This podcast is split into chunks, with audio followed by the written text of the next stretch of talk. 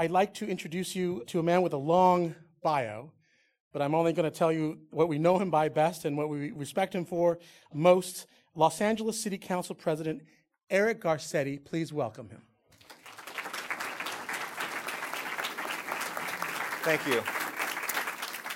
Thank you very much, and good evening. And I want to thank uh, Gregory and the entire Zocalo staff, as well as Rand, for hosting us and hosting this. And Zocalo has become exactly that an incredible space, um, a town center for a, a, a, town that really has no center, um, a space for us to find when we often do not find each other uh, in this town. And I want to thank you for inviting me again to be part of, of another Zocalo panel. I also want to thank everybody who's taken time to come out here tonight as well to be a part of this discussion. Um, this is m- the most terrifying and most robust moment um, in recent history, um, a moment in which we are uh, kind of poised for the promise of America, but also the peril of uh, the moment in our history. And so, as we talk through how does a nation go through the formal process of changing its executive branch, uh, we hope it's also a discussion that can open up more widely to folks about what the, the issues that the country faces right now. What are our values? What do we stand for? And I want to thank the Center for American Progress, which is really, there's been so much publicity about the campaign that we ran in the Obama campaign, the mechanics of it, the money of it. Um, but people forget the foundation that did come from the ideas that fueled a change in America uh, that wasn't just about the execution on the ground, which ultimately changed um, where we are going as a country, but it was also the work that CAP has done and um, their presence here, the only place outside of Washington, D.C., um, on the capital of the West Coast here in Los Angeles, has been very important to us, and we thank them for their work as well. Let me uh, introduce the panel. Just before that, just by a quick show of hands, is there anybody in here who has not yet submitted their resume to change.gov? Just go ahead and. okay, good, okay. Just want to make sure. See, no hands went up. Um, I wanted to uh, introduce uh, our incredible panel that is here. Uh, folks that don't have to imagine what uh, is going on right now because they have lived it out. They have been a part of that critical transition um, of government. Uh, they have also uh, brought not just political experience, but policy experience and experience um, in the world of ideas, and should be able to provide an extraordinary um, bit of insight into how these things occur, but also their perspectives on what has already occurred in the short but very swift actions that have already been taken by uh, President elect Obama's transition team. Uh, first to my left is Rudy DeLeon, who is the Senior Vice President for National Security and International Policy at the Center for American Progress. His 25 year government career concluded in 2001 after his tenure as Deputy Secretary of Defense, uh, where he was a member of the Deputies Committee of the National Security Council and the National Partnership Council. Uh, in earlier Pentagon assignments, he served as the Undersecretary of Defense for Personnel and Readiness and Undersecretary of the Air Force. Uh, he was nominated for these positions, obviously, by President Bill Clinton and worked in the transition uh, team for President Clinton uh, in the defense area. He also uh, is a Pasadena born native, uh, graduated from LMU, and loves the Dodgers and sees them on the East Coast whenever he can. So we love you for that, Rudy. Apologies to Los Angeles Angel fans um, of Anaheim.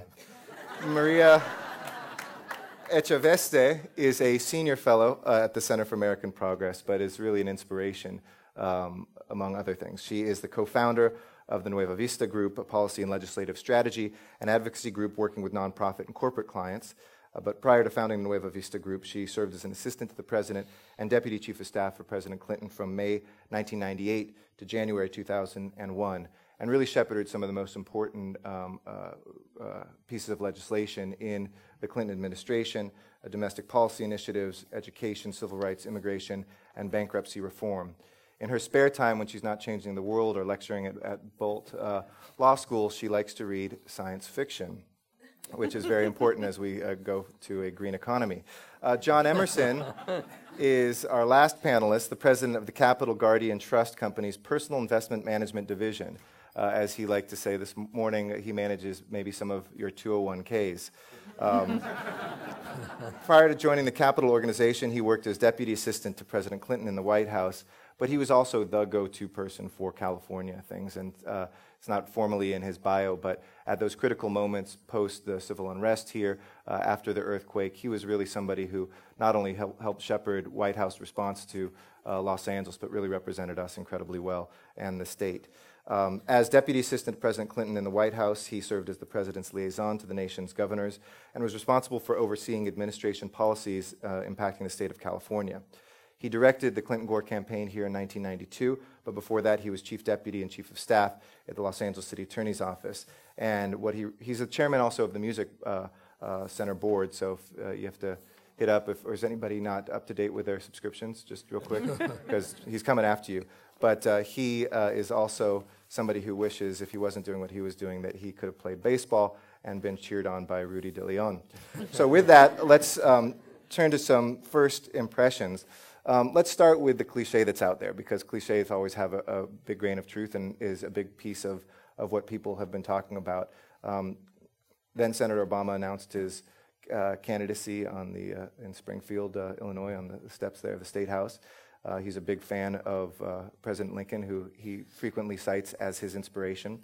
Um, the picks that he has made so far, and obviously most, most notably this week with elevating uh, Senator Clinton as um, the Secretary of State designee, um, have been likened to Lincoln's own philosophy of a team of rivals. Uh, nearly every discussion, we see that happening, and I'd be curious to hear what the panel thinks now. If you think through the top four um, vote getters, I believe in in uh, Iowa, besides sorry, the top four of the top five. Obviously, John Edwards has not been nominated for anything yet, um, but you never know. Um, are now serving either as vice president or, or have been proposed as vice president, uh, uh, secretary of state, secretary of commerce. We're hearing uh, very soon. What is your impression of that team he's putting together? Can this actually hold? Rudy, you had some comments. Rudy. Yeah, good. yeah. No, we, we've done this before, so. So let's start with the team of rivals. Yes. You know, because the press loves sort of a soundbite, and the Doris Kearns book is really an excellent display of how Abraham Lincoln, they were his political rivals, but they were also among the most capable people in American government at that time. In fact, unlike today, in many cases they thought themselves the intellectual superior to Lincoln.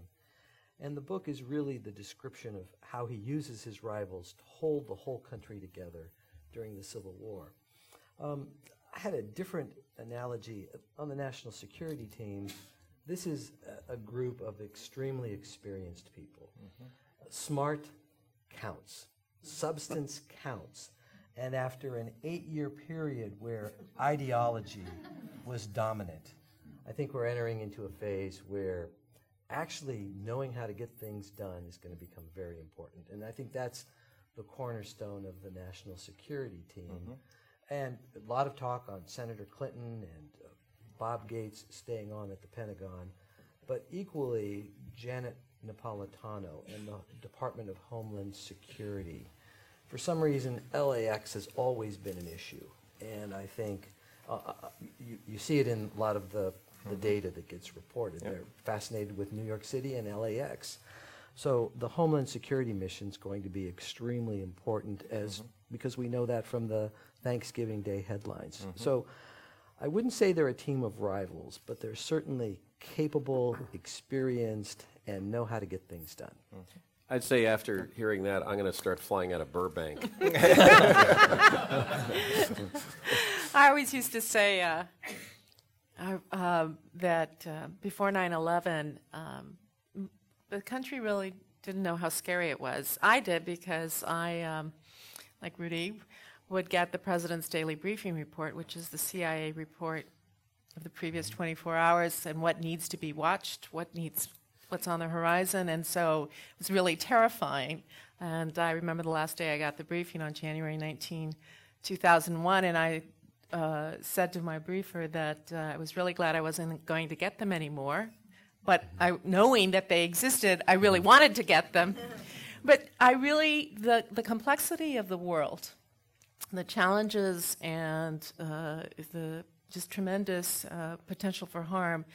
I think what you have in the national security team, and I would say with the rest of the picks as well, is um, the absolute um, self assurance and confidence of the president elect to be able to elicit from smart people their best ideas and opinions because you you were the ultimate decider to use an overused term that was that really has but you actually make the decisions as president. And the fact that he's valuing people who who understand things who analyze complex nuanced issues and will listen to get all of that information and make the tough decisions because the president makes the tough decisions. All the easy ones get made by staff, right? And so you, I, to me, it's a tremendous testament to the confidence in, in wanting to be sure he's surrounded by smart people mm-hmm. because the job is too hard, is really hard. And I would say the same thing goes from my vantage point of, of where I spend my day job uh, for the economic team. And uh, you saw the market's reaction when the appointment of Timothy Geithner was uh, was announced or leaked, actually. And um, uh, you know, once again, there is a sense that uh, that he wants to pull together uh, talented people who, on the economic side, who understand Wall Street, understand Main Street, understand how government works, and know how to get things done.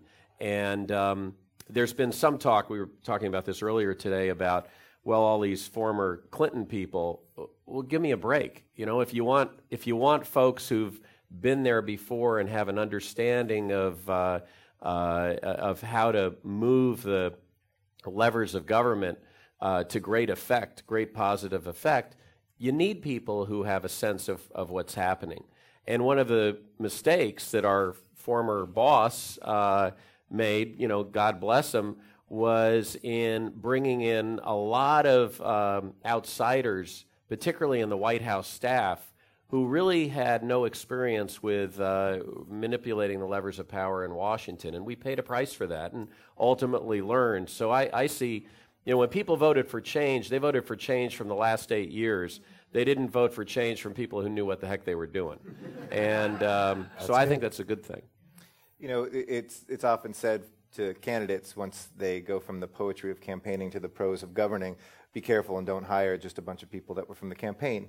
Great people. There may be some people who have skills that transfer, but many of the skills from a campaign don't necessarily transfer to the governance um, sector. Do you feel that um, President elect Obama uh, has taken that to heart? Is he making those decisions um, in the right way, or will he inevitably, having been on the inside, have that pull towards either donors, towards uh, high ranking campaign officials and others that he will need to bring in or feel that he should? I think the campaign uh, staff finds itself more, not so much in cabinet positions.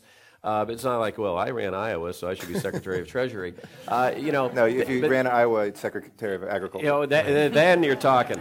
Uh, so, or in this case, uh, Chief of Staff to the First Lady. But but that's my point. Is you'll find the campaign staff who have built this personal relationship with the president and the first lady and their closest friends and confidant over an intense two year period of time. You'll find them populating the White House. You'll find them as chiefs of staff or director of communications to key cabinet members and those kinds of things. So that's, that's pretty much where, mm-hmm. where that plays in. So I don't think we've seen that. Um, play out as much, but we certainly will in the you know appointment of you know David Axelrod as a uh, to a key White House position. Uh, I, I, think you'll begin to see more and more of that. But Maria, what are your thoughts? No, I, I, absolutely agree that the uh, you'll find. I mean, the, he has to staff up 3,000, 4,000. I mean, your question about whether anybody here had not filed an application, they've got over 150,000 resumes. Some calculations say a quarter million now. Oh, I mean, wow. it's just it's it's. That was uh, just from this morning to today. yeah, that was true. Another seventy-five thousand. Uh, that's a huge job, hugely important, and we both have that experience of trying to help the president staff those jobs. And so, you are going to find people who've been tried and tested, um, who know how to get things done, and. Um, given responsibility, and then they'll prove themselves. I mean, one of the great things about um, a Democratic administration, I believe, I'm being biased here, is that you do get a chance to build the pipeline for the future leadership of the country in ways that give young people, young professionals, 30 something, 40 somethings, a real, these are big management jobs, they're complex issues, and this great training for future governors, for future senators, for future CEOs, future presidents of universities. It's, it's, it's a wonderful um, an opportunity when you're looking for competence and, uh, and uh, mm-hmm. capacity and not just ideology, which right. is in stark contrast to the last eight right. years. You, you, know, when you talk about training, I just want to interject here, but um, I don't think there's anybody, certainly in California, who has mentored more people and trained more people than someone who's sitting towards the back there, and that's the former chairman of the Democratic National Committee and ambassador to, for Bill Clinton, Chuck Manatt. So, Chuck, I that's just want true. to acknowledge your presence. Yeah, but the transition from politics to governing mm-hmm. is a different one. And, you know, Treasury Department in the current administration has sort of had a revolving door, um, and not necessarily folks that had their tune on the global economy and the current current marketplaces. So there's clearly a role for, for politics, but there's also a critical role for managing mm-hmm. and you know knowing what the initiatives are, making policy ideas actionable. That's sort of the nexus between substance and politics because you've got to have the votes in Congress, but you also have to have the right ideas. So it's a, it's a mixture of, of people, mm-hmm. and knowledge of processes becomes extremely important. So, so, let me ask the three of you this, because you've said mostly complimentary things so far, and it's certainly been a, a honeymoon of the transition period. Who's missing so far? Who is not, you know, not a specific person necessarily, but in terms of the types of folks, the geographical breakout, the ethnic breakout, the other things. Who's missing so far in what you see publicly announced? Californians. Not to be parochial, but in please, we were lucky in the first uh, Clinton administration. There were four Californians in the cabinet. Uh, you know, pretty amazing. Secretary of State, uh, trade rep, uh, uh, Council of Economic Advisors chair. Now we do have a someone from Berkeley in that role, but I, she's not really a Californian. I mean, kind of came out here and lived there for a while. And um, and Leon Panetta as uh, as the director of the Office of Management and Budget, and um, I do think that it is important. Uh, it is equally important to have people who know what they're doing and have been there before, uh, to bring people with different perspectives uh, but who also share the president's vision and will implement the president's vision from uh, other parts of the country rather than folks that have just been banging around Washington. So I, I would say maybe being a little bit parochial, but um, uh, there's an announcement that may be made in the next couple of days uh, of a, a Californian to a prominent position, but that has been sort of lacking at this point. I've read that, that's public, that um, Oh, okay. potentially, that was in, on a couple of the blogs just before coming here, that potentially That Representative official. Xavier Yeah, Becerra. it's been on a blog. Yeah, uh, that, uh, and on Politico, that Xavier Becerra may uh, have been offered the trade rep position here from Los Angeles. Uh, which has a huge, rep, you know, uh, impact in terms of trade policy and big. all of the um, concerns that people are feeling about um, jobs, et cetera. Um, but I, I, you know, you asked the question. I think one that kind of stood out is sort of is, for example, at labor. You know, sort of who should be Secretary of Labor at a time when um, people are very concerned about unemployment. And I actually think that the reason trying to find that right person is um, typically people sort of think, well, that's organized labor, right? Well, organized labor represents in the private sector less than 10%, right? And it's, it's a split, as some of you know. And so that doesn't quite make sense. On the other hand, um, given what we're facing, potentially double digit unemployment, I mean, it's, it's pretty ugly out there, as we, we all feel. California is already at 8.2%. Um, you ne- finding someone who's going to be thinking new about the new economy, the new knowledge based economy, at a time in which uh, we're not going to have the resources, we're going to have to make hard decisions about the kind of investments in education and and training. Uh, this are it's That's a, a hard it's, it's a mm-hmm. hard trying to figure out who the right person is who can combine what's needed so you can be a strong voice at that national economic table uh, arguing with Treasury and Office of Management and Budget. So I, I'm, I'm not surprised, but it, it but it's kind of concerned. Mm-hmm. That would be the one just that stands out. And so I'd put energy in that camp mm-hmm. because energy is a national security issue, it's an economic issue, it's a trade issue in terms of the amount of capital that's leaving the country right now. Um, and then it's an environmental issue. How can we get to the next generation of technology and to use green both to reinvigorate the economy, but also to take us to essentially a post internal combustion engine sort of environment? And so um, I, th- I, would say that's one of the, the missing pieces. There's not, you know, in Washington right now, we have two kinds of stories we have rumors and we have leaks. now, and it's a critical distinction. The leaks are sort of coming as trial balloons, so that, you know, if there's anything bad to say about somebody, you get it out there during the leak phase the rumors are coming from people who are sort of would be candidates for this or that. and so the reporter will call and say, Well, do you know who's in consideration? And you'll say, Well, no, I haven't seen a list. And you say, Well, would you like to be on the list? I'll write that in the story. And so, you know, you, know, you say no. So we got these, these, these rumors and leaks.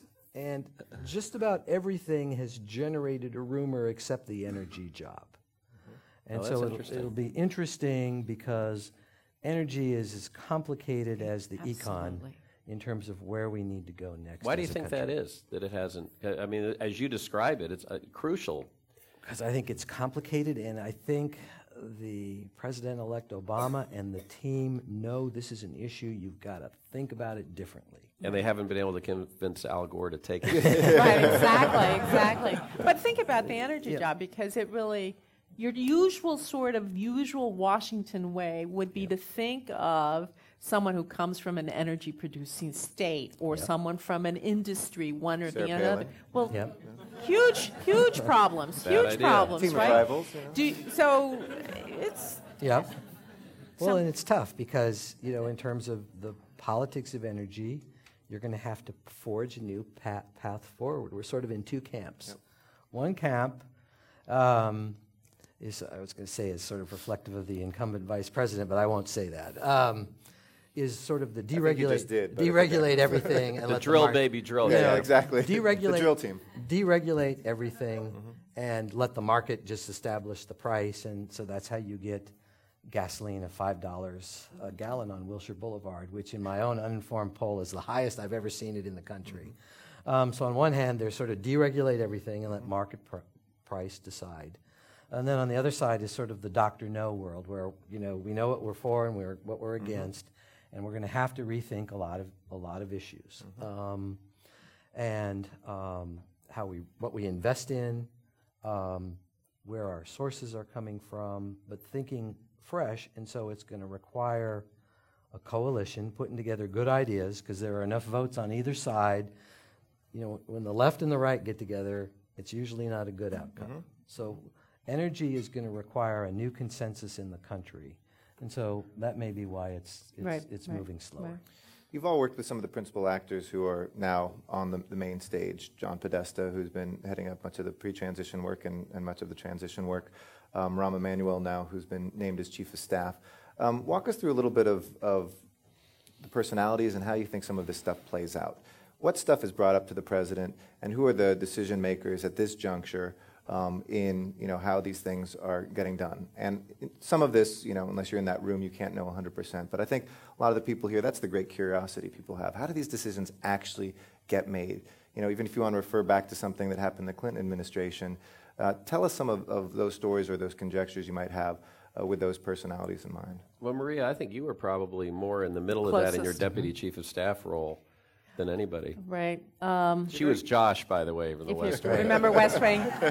he had my job. We, ju- we just didn't make decisions walking down hallways, but. Um, but we were really clever in our repartee. Yeah, right. um, I think the first thing I would say is it, it really is that um, these, what you have are really, really smart people trying to do a superhuman job. You know, trying to staff the president, who has an awesome responsibility. So you very quickly, yes, there are egos and whatnot, but what you find is people are just trying really hard to do the very best job that they can, um, to sift through lots of information, to try to have a proactive agenda when you don't know what's walking in the door when you get to work in the morning. That you know, there's uh, uh, uh, Los Alamos fires. There's been an earthquake at Northridge, and things happen, and you've got to quickly. I mean, that's for me the har- hardest thing about watching Katrina because I had managed disasters, um, foreign and and domestic, and just the coordination. And Chris Edley, my husband, had been at Office of Management and Budget, had given all this money to FEMA, and really built up FEMA, and watching what was not happening, right? Mm-hmm. It just, I was, we were crying, and so it's you're really hard jobs. They're you know really smart, capable people just trying to do. You're you're not just you know ball. They're eggs. And if an egg, a raw egg, and if it falls, it is a mess. So you're really walking around with a lot of stress. Mm-hmm. and so what you what you find is the best White House, I think, and the best White House staff is where you really have processes to ensure that the differing opinions and the differing perspectives have been winnowed out and, and, and uh, crystallized so that if there is an easy answer, you've found it and can report to the president and make sure that he agrees with you. And if there's not an easy answer, that you've teed up the issue in as clear and precise a way so that the president can, dis- mm-hmm. can make the hard decision. I think one of the more one of the most interesting processes in terms of decision making is the State of the Union process. Oh, mm-hmm. Mm-hmm. I ran two of them. And so, it, eh, well, why don't you talk about that? Because I mean, I think that's I think that's fascinating, and it's a competition for, you know, from the different agencies and departments to get their pet projects in that thing. But, But go the ahead and State talk of the about that. Union really acts as the strategic plan for the president's administration, the things you're going to focus on, the, the where you want to put your, expend your political capital. And so, of course, all the departments and every outside interest group wa- wants to uh, weigh in and wants a sentence, a paragraph, a word. Um, and so that process, but it's also dictated by the budget process, right? Because you, you know, you can't say something in the State of the Union in which two weeks later, when you um, present the, the president's budget, you haven't allocated money for. So it's a, it is competitive. It's less, less uh, disciplined than normal decision making uh, because it really, this is a time when good ideas are sought out, Yeah. right? You know, John's right. There's not a Hollywood movie about life in Washington where the key decisions aren't made walking down the hall. I used to refer to someone who would approach me in the Pentagon Hall that that was called a tackle. If I was walking from meeting A That's to meeting B line. and somebody would approach like that, it was called a tackle, and tackles were prohibited because worst thing you want to do is make an important decision when you're distracted. I think the second thing is, you know, they, they talk about the difference between, uh, I'm going to use my first sports analogy. And as you study history, all of the analogies in politics, sort of prior to the TV era, were either Shakespearean or biblical, because that's, those, those were the points of reference. And now they're all sports related. Um, and so it's, um, it's basically um, what they say is the difference in professional football from the college game to the pro game is speed. Players are big, but it's the, it's the speed with which things are executed. And so, in this world of Deputy Chief of Staff Maria, when she wants the Deputy Secretary of Defense over in the West Wing, you're over there very quickly. But it is processing issues. You know, we like to do things sequentially. I'm going to do A, then I'm going to do B, then I'm going to do C, then I'm going to go back to A. And what you're really doing is you learn how to process things simultaneous, multiple things simultaneously, meaning that you've got five of your most capable people working the issues, feeding the data in because it can change from the Forest Service started a back. There was a brush fire in New Mexico. Yep. The Forest Service started a backfire to try to put it out, and we were on the verge of burning down the Los Alamos nuclear laboratory. Yeah. So you know, so you, you but you so you've got to have capable people that are able to implement simultaneously on on multiple fronts. That's particularly true for the DoD, where you've got to hear, you've got to get the incoming bad things so that you can take corrective action. You can't wait until you don't want bad things to happen to your troops, and you want to take the action. So it's the speed, um, and then the multiple things. As, as one colleague said, if you can't ride two horses at the same time, you don't belong in the Yeah, that's a in the great process. That's a great metaphor. You know, Eric. One other thing on the decision-making uh, aspect: not all decisions get to the president. In fact, you know, Maria was saying easy decisions are made by staff. You know, most decisions don't get to the president, which is why it's so important to have the right people in these positions throughout the government. But you know, I always give as a as an analogy: if you want to get something done. Uh, in the White House or in, at a senior level in the administration. It's an interesting idea. Um, as often as not, there's not someone who can greenlight that for you, but it's really about figuring out, you know, on any given issue, there's 16 people who can kill it. And so you try to figure out in advance who are the 16 people that might have an issue in this that might kill it. Some might be on Capitol Hill, some might be in the administration, some might be in the White House. And you do your work and you get around to those 16 people and maybe you modify the direction that you're going a little bit uh, to deal with some possibly good comments that have been raised, and then you can go ahead, you can go forward and uh, and implement. Uh, and so there's a lot of decision making that gets done, almost a negative reverse type of uh, uh, decision making, but with good, capable people as the as the drivers uh, as well.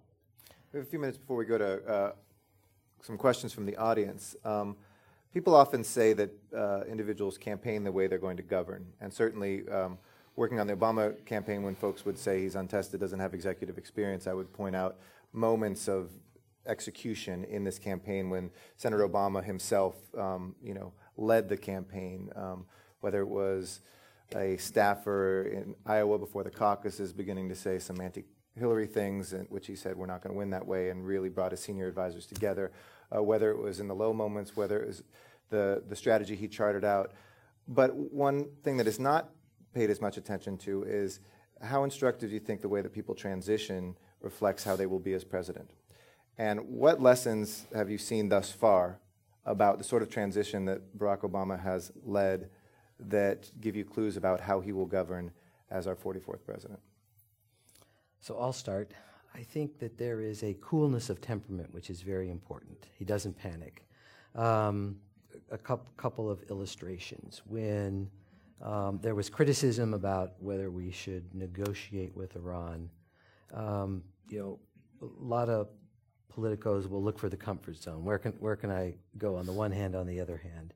And, you know, his quote is, you know, FDR met with uh, Stalin, Nixon met with Mao, um, Kennedy and Eisenhower dealt with Khrushchev, so we can have a dialogue with, with Iran. So he didn't, didn't back off there. And I think doing the two conventions back to back, usually you get a bounce. And if you're good, you know, Bill Clinton got a bounce in 92, and he rode it all the way to the election day in those buses.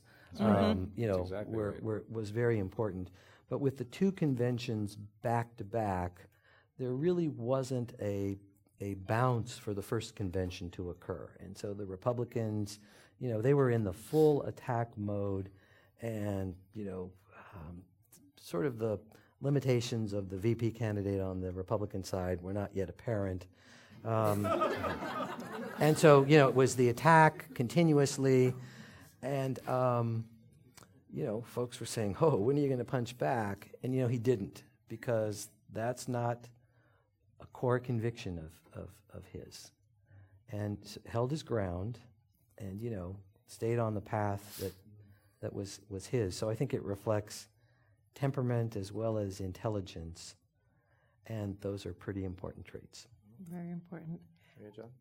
I would say, uh, watching the transition, uh, preparation, the fact that he had asked John Podesta, you know, was who's you know founder of CAP, Center for American Progress, to to begin months ago setting up the stay, you know, just basically setting up the structure for uh, uh, for the transition. But you know, preparation, thorough deliberation, um, and uh, discipline in terms of the you know the the leaks, not getting, I mean, smart leaks at the right time, uh, but a very very disciplined uh, transition operation and decisiveness.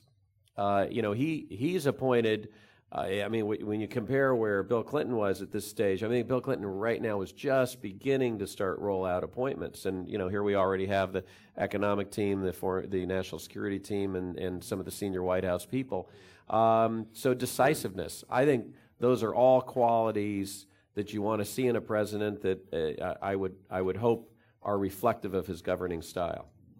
And I guess I would actually go back to the campaign uh, for a moment because I think you're starting to see it in the transition as well, in which is um, the campaign was really run uh, in a different way that uh, paid less attention to the usual constituency politics. Um, and much to a lot of frustration of folks used to certain ways of doing things. And um, what that, and it, and it was a ground operation um, that really allows him to be able to say, as president elect and ultimately as president, that he's been elected by a broad group of people, that no one group is solely responsible for his election. That's incredibly liberating.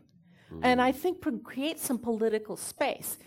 I will say that I think having h- harnessed that energy, part of what the challenge will be is how to keep that engagement of the public, to be able to keep replenishing the political capital that you need to get things done in Washington. If you're really, I mean, it's gotten so partisan, so um, we have tough problems. And the fact that there's been such obstacles, only way you're going to break that is, is harnessing the public's desire for movement on an issue.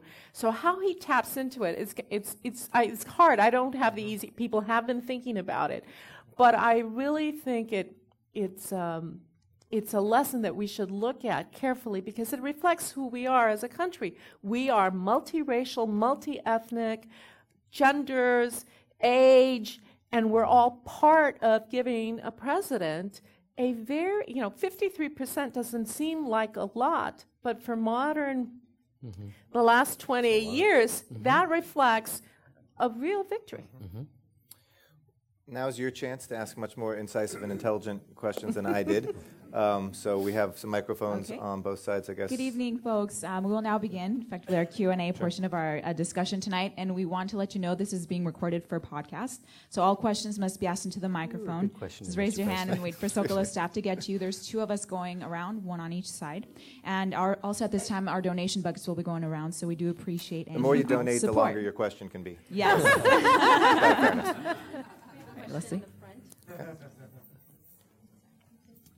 Hi, my name is Todd Kerner. And Maria, you had mentioned constituency politics. And I seem to recall Obama um, endorsing ethanol in Iowa and saying that he believed that marriage was between a man and a woman, which I took as constituency politics. What has he said during the campaign that I can take comfort that he's going to perhaps relax on now that he's governing or when he starts to govern? Um, on, on energy, on, on um, I don't know if it's constituency politics. Um, the ethanol, I mean, that's why I'm, I mean, this is why I'm never going to run for president. It's why I think Iowa should not be first. Yeah. Um, yep. um, and I think that there is going to be, for example, on the ethanol question and the use of corn and all the implications that has for the planet's food supply, etc. there are going to be some, I believe, very heated discussions um, that I, are going to test what the president, what he said as a uh, campaigning, and what, and actually what he has said on the question is, we want to get to that place in which we have renewable, cleaner energy, but we need a, we, we can't get there immediately. So, what are the intermediate steps? And ethanol is one of those ways to get us there, but it isn't ultimately the best. And, It's and not a strategy. It's not a strategy. It's a tactic to get us to a certain place. So, I think you will you will find that on a number of different issues. I think uh, as to the general issue of constituency politics, and obviously a lot of promises and pledges get made in campaigns. I think one of the lessons learned from Bill Clinton in the first two years was Clinton tried to do too much too fast on too many fronts. And I think that, uh, uh, that Barack, just from watching how he's handled the transition, understands that a president uh, at the outset can do two or three really big things. And guess what? He's got two or three really big things on his plate. And so he is going to focus on those, and we can get to the rest later on. But I, I think that um, uh, you can just see with the way he's been rolling this out and his discipline and not engaging uh, in other issues when they get asked in press conferences and things like that. Uh, that uh, that he's going to be focused, and and I think Bill Clinton would have been a lot better off at the outset if he just said, "Hey, look, I'm going to focus like a laser beam on the economy. That's why I was elected." And uh, and and I think he got uh, sort of tripped up in, in just trying to do so many things on so many fronts simultaneously. So it, it goes back to discipline. A question in the center here. Thank you uh my question uh, involves a name that hasn't come up y- yet. It's Eric Holder. And you were all around, I suppose, when uh, Bill Clinton pardoned Marc Rich and uh, some other controversial. Uh, Some of us had left the White House by then. uh, I guess my question is how do you figure Barack's decision to choose Holder when there are so many capable uh, attorney generals? Eric has a fine record, but he's got this huge blotch, which some sources say resulted from his desire to be attorney general under Al Gore. And Jack Quinn was, was working with him to get around the, the SDNY office and other people in the White House that had jurisdiction. Why could not a, a different selection have been made? Uh, some people say it's black. I'm sure there were huge amounts of qualified black attorney generals. How do you, how do you, I, I, I imagine there's going to be a huge fight at the Judiciary Committee to bring up all the nasty stuff that came up and the papers are digging up these days. Oh, go ahead. I'll take Go ahead. that. All right, go ahead. Um, I'll take it too. all I, right, I the national security. So I'm happy to um, take that. Those questions will I, will be asked in the Senate confirmation process, guaranteed. One of the key things of the Attorney General is on the national security side. Um, the FISAs, the wiretaps, you know, we face a challenge on the Homeland Security mission. And it's how do we keep the country safe? The Declaration of Independence, the right to life, liberty, pursuit of happiness. The clerk or the secretary who has a job at the World Trade Center has every right to be protected by the government when she reports that that business location is not going to be a terrorist attack. On the other hand, the Bill of Rights are fundamentally part of the country.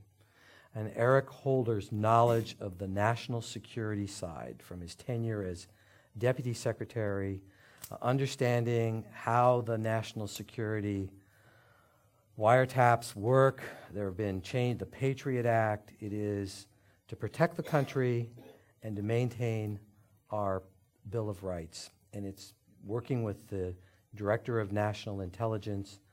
So he has that unique set of experiences. And so, you know, if any of us were perfect, we'd be in another line of work.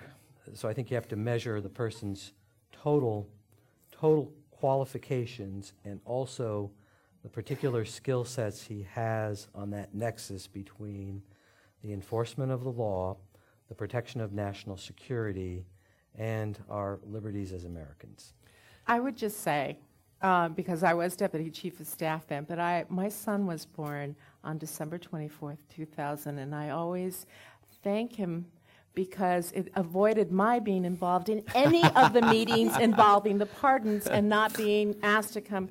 I know from talk, from folks that this was President Clinton's decision, and there were people who went right. home Friday night. That's exactly right. Believing that they had persuaded whatever this, and then including Bruce Lindsey and John Podesta. Exactly, Both and so I would just simply say that it is perceived as a blot on Eric Holder.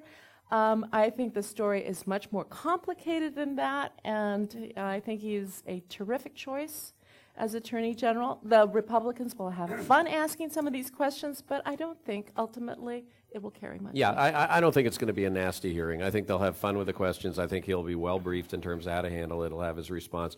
But there's one other aspect of this, which is uh, Barack Obama probably worked as closely with Eric Holder as anyone on the most important decision he had to make as a candidate, and that was the selection of the vice president. And when you have the opportunity to work closely with someone and develop, as he obviously did, or he wouldn't have been making this appointment, that kind of trust and confidence in someone's judgment and, and their approach to decision making uh, and their values and, and all of that, eh, you know, you are going to give them a break. And, and, and you know, John Podesta, I think, was quoted as saying, if, if, uh, if we had to eliminate everybody who'd made one mistake in their public lives, there wouldn't be very many people that we could put in these jobs. And, and I'll say something else. You need to have, I, th- I think one of the errors, another error Bill Clinton made was appointing an attorney general who he basically never met. And um, you need to have, as attorney general, when when uh, push comes to shove, that's probably the one person you can't pick up the phone and talk to you're a president, and, and a lot of the uh, the negative stuff that swirls around Washington, the investigatory, you know, uh, atmosphere that sometimes develops, you need someone that you trust implicitly uh, to um, uh, exercise good judgment and, and to have integrity, have a sense of prosecutorial discretion. And I think Barack had a chance to observe that uh, with Eric Holder firsthand, and that's probably uh, another reason that led to his appointment. You have a question to your right. Hi, my name is Howard Sherwood. Uh, with all the brilliant people that are in the that will be in the cabinet and so forth, how is the fine line determined when you make a decision in your position and when you elevate it to the president for his decision? How do you know the really tough decisions? Well, certainly there are issues that involved, um, for example, in Office of Management and Budget you're dealing with billions of dollars. You, as a program um, associate director, you're in charge of, you're like two levels below, but you're in charge of four agencies or so. You don't actually, any decision less than $100 million, you usually don't, someone else is making that, right? So you have processes in place to, to uh, winnow out the, the big decisions, right? Um, there are, uh, let's see, you could have racial profiling in the death penalty.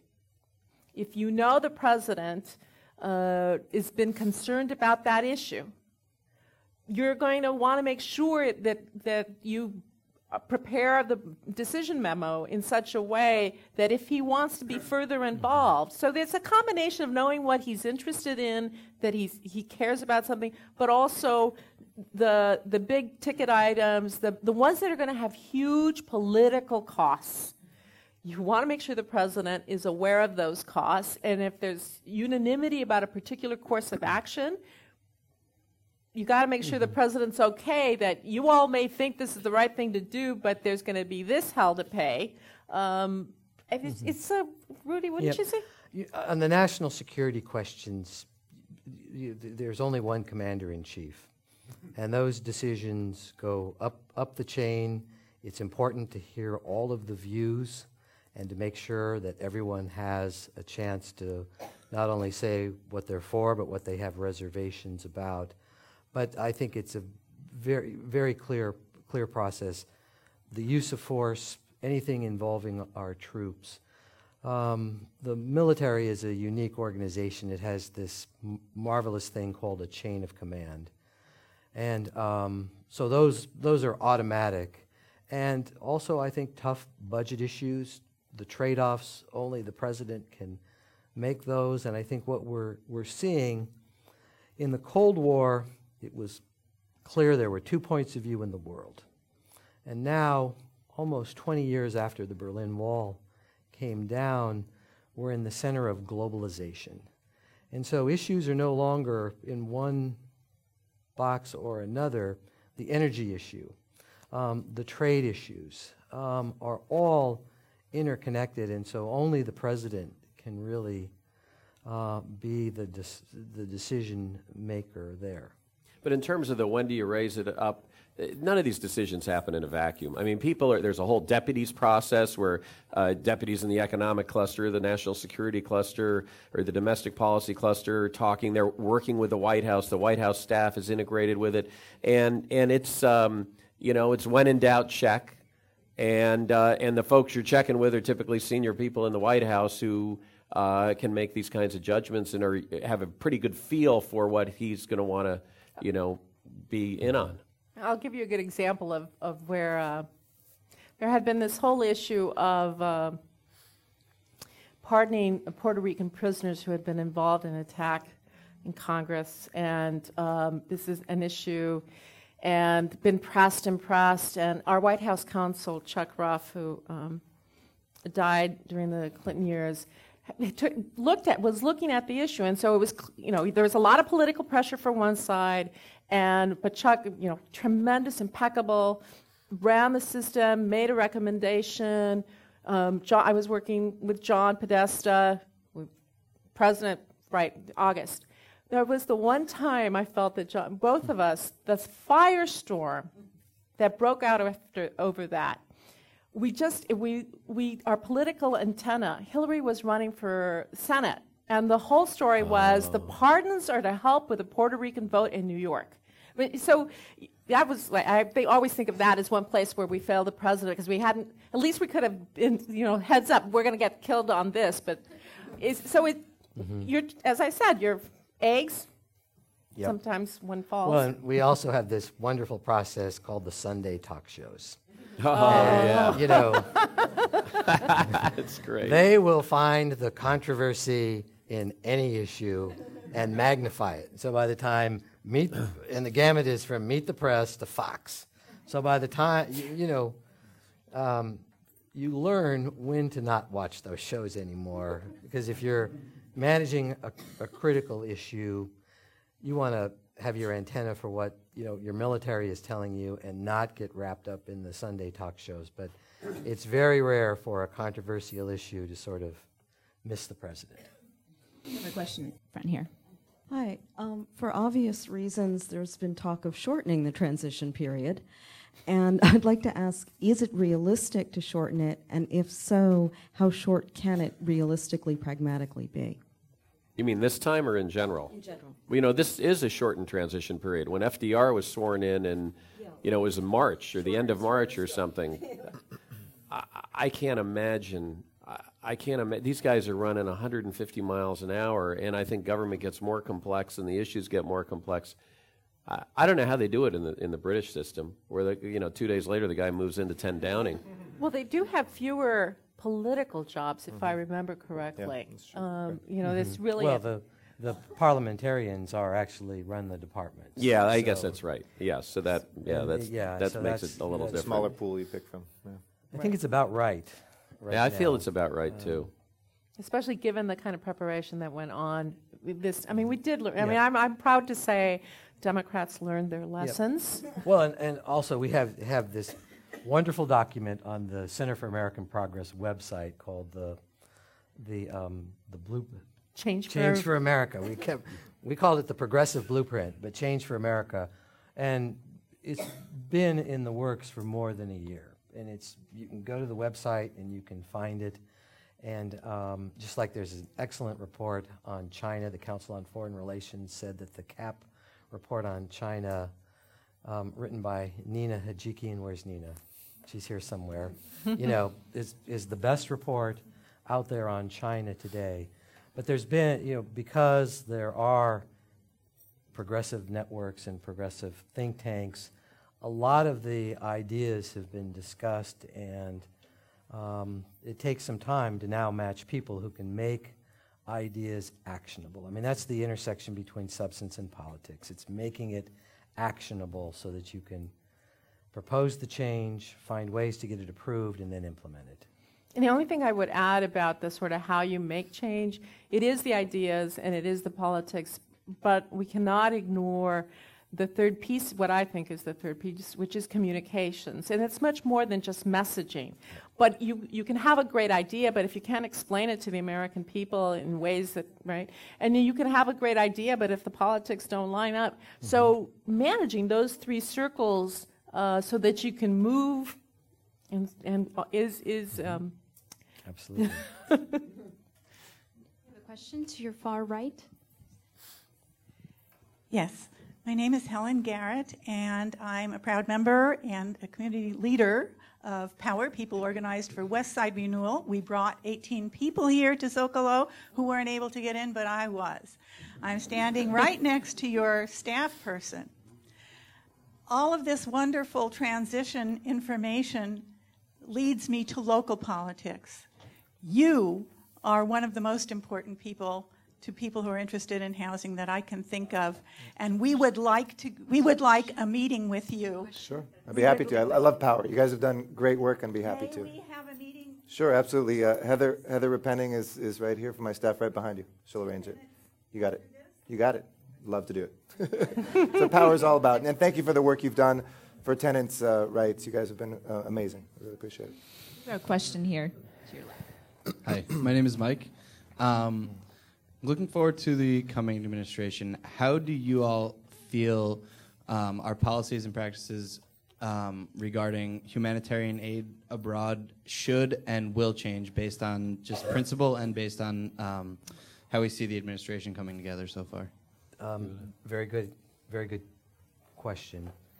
We've had a discussion in Washington for about a year, not a partisan discussion, um, about how particularly these last years, but also in the post Cold War period, we have really put the burden entirely on our military men and women.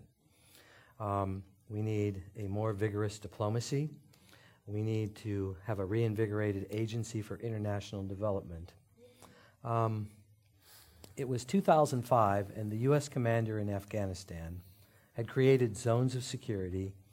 And what he said when he came to Washington and he visited the think tanks and he was asking for help. He said, The critical things I need are the tools to build roads and to build schools and to change the way that people see their life and see how they, they exist. If you want to move the Taliban out, you've got to give people a vision of what their life should look like. And right now, the military is the default position because you know, they're there and they're very capable, and some of those West Point grads are the most innovative people at helping a tribe figure out how to manage its own affairs. But we've put all the burden on them. Some call it soft power, some call it sustainable security. But um, the future lies in dealing with the causes that cause terrorism and conflict and not the security elements after attacks occur. Now, we have what I'd say in Washington a violent agreement that we've got to do this change. So now it's got to become actionable, which means how do we recruit more in the diplomatic corps who will deploy to hot zones? How do we create more capability in AID so that they can work with the NGOs and the other international organizations to solve some of these problems. So, in this case, making the solution actionable means state and AID have to get the budget, and then they've got to create the talent that can go and, and do these jobs. It's interesting, there was a poll taken of senior U.S. military officers who said that more tools are critical. And I think this is one of the issues why Secretary Gates is staying on. He gave a speech in July where he said America needs, it's a DoD term, non kinetic tools to, to create the conditions for peace. And so I think he understands it. The men and women who are serving un- understand it. Um, if you go to that CAP website, we have a whole series of reports on sustainable security. But I think there's consensus, there's agreement. We have to change and move in a different direction. Question to your right over here. Yes. Hi, I'm Amber Mishak, and um, I identify as a lefty, a progressive, and I think that Barack was very clear that he had to both win and govern from the center. So my question is, how do we, as progressives, or how do we keep progressives from getting disaffected with his, you know, governing from the center, and also, you know, but still responsibly push for progressive policy without undermining this great victory? Can I jump in just for, for a quick sec, not as, as moderator? There was an interesting piece that was on Daily Kos today on the, the blog um, that spoke about how um, Rush Limbaugh and others were embracing Hillary Clinton as evidence that Barack Obama was willing to reach out to the right. And the statement of the, and the statement on Daily Kos was saying it shows you how far left the center has shifted. So even governing from the center, it was an instructive point about where is that center right now, too. Yeah, I uh, couldn't have said it better. I'm glad Markos said it. Um, I, I, think that uh, it goes back to that question of sort of connecting and engaging so that you create the political space for movement in a certain direction. Um, the um, it, governing is will. Let me put it this way. I believe uh, President Obama um, understands that you are governing for the entire country. I don't believe, if it's yeah. fair to say, yeah. that um, the Bush administration understood that or believed it. Right. And so. Majority of the majority was their phrase. Uh, wow. mm-hmm. And so, right there gives you some space because there's actually uh, there's a lot of consensus on key issues at, on the big on the big stuff, right? We need universal, you know, health care. We, we all these things. We can build the political will. We can fight about the details, and they're very, very important. But I think the American people understand the hole we are in. Mm-hmm. I think there is an acceptance and an understanding that we are in such a deep hole that it's going to take us at least eight years, if not more, to get us not just to where we were before in uh, 2000 of 2000, but really to, to be ready for the 21st century. We lost eight years of moving this country to the place it needed to be in a global economy with the challenges we're facing. It's like I feel like we're we got a right. chance to start the 21st yep. century again. But from a deeper hole. From a deeper hole, yes, exactly. Yeah, right. Much deeper hole. Last question. Got a last question. Okay. Before I take the last question, I do want to thank the Center for American Progress Action Fund uh, for co-presenting this event, and of course the Rand Corporation for hosting this event. Thank you very much. This is a very depressing last question. Bush is not finished with this country yet. According to the New York Times, he's gotten uh, a new set of uh, people into uh, EPA, Justice Department, who were political appointees, and now he's making them tenured civil it's servants. Called burrowing in. Right. Uh, what do you suggest uh, Barack Obama should be doing or can do to get rid of these ideologues? He can undo that. Uh, January 20th afternoon, he can undo that. One of the things, though, that we discussed at, at the center is not to overly concentrate on undoing sort of Bush decisions at the 12th hour, meaning focus on your agenda, focus on the things you need to execute, and let the staff work this out. But the process will allow the Secretary of Interior um, to sort of not turn back the clock, but rather turn the page and can can reevaluate these decisions. Yeah, I, there. The president coming in has enough on the plate. There's there's the stuff in the White House, as John has said. All the best thinking is if you really want to make, you got to concentrate and not not get diverted there's plenty of smart people slowly being appointed, and then underneath them, there will be plenty of work for people to do, including identifying people who um, ought not to have been uh, given career status, but also figuring out how to move them to some place where they can cause no harm. Like Um, Afghanistan. No. we need those foreign service people. Well, you know- Anyway, and by the way, we had to deal with that in, in the Clinton administration too, and that's it's best dealt with at by the agencies, and you can marginalize people and you know figure it out. But it's a shame, but it does happen. So for the Senate Center for American Progress Action Fund, this has been a great conversation. Have you ever thought about moderating one of those Sunday talk shows? Sure, you know, I always need a backup, so uh, we'll, we'll see what the folks in power want. You know, they might have to get there. But I want to thank you, Rudy. Um, I want to thank you, Maria, and I want to thank you, John. You, you represent the very best of this country, and I mean that you have served us and you inspire us. And let's give them all a round of applause for the great work they've done.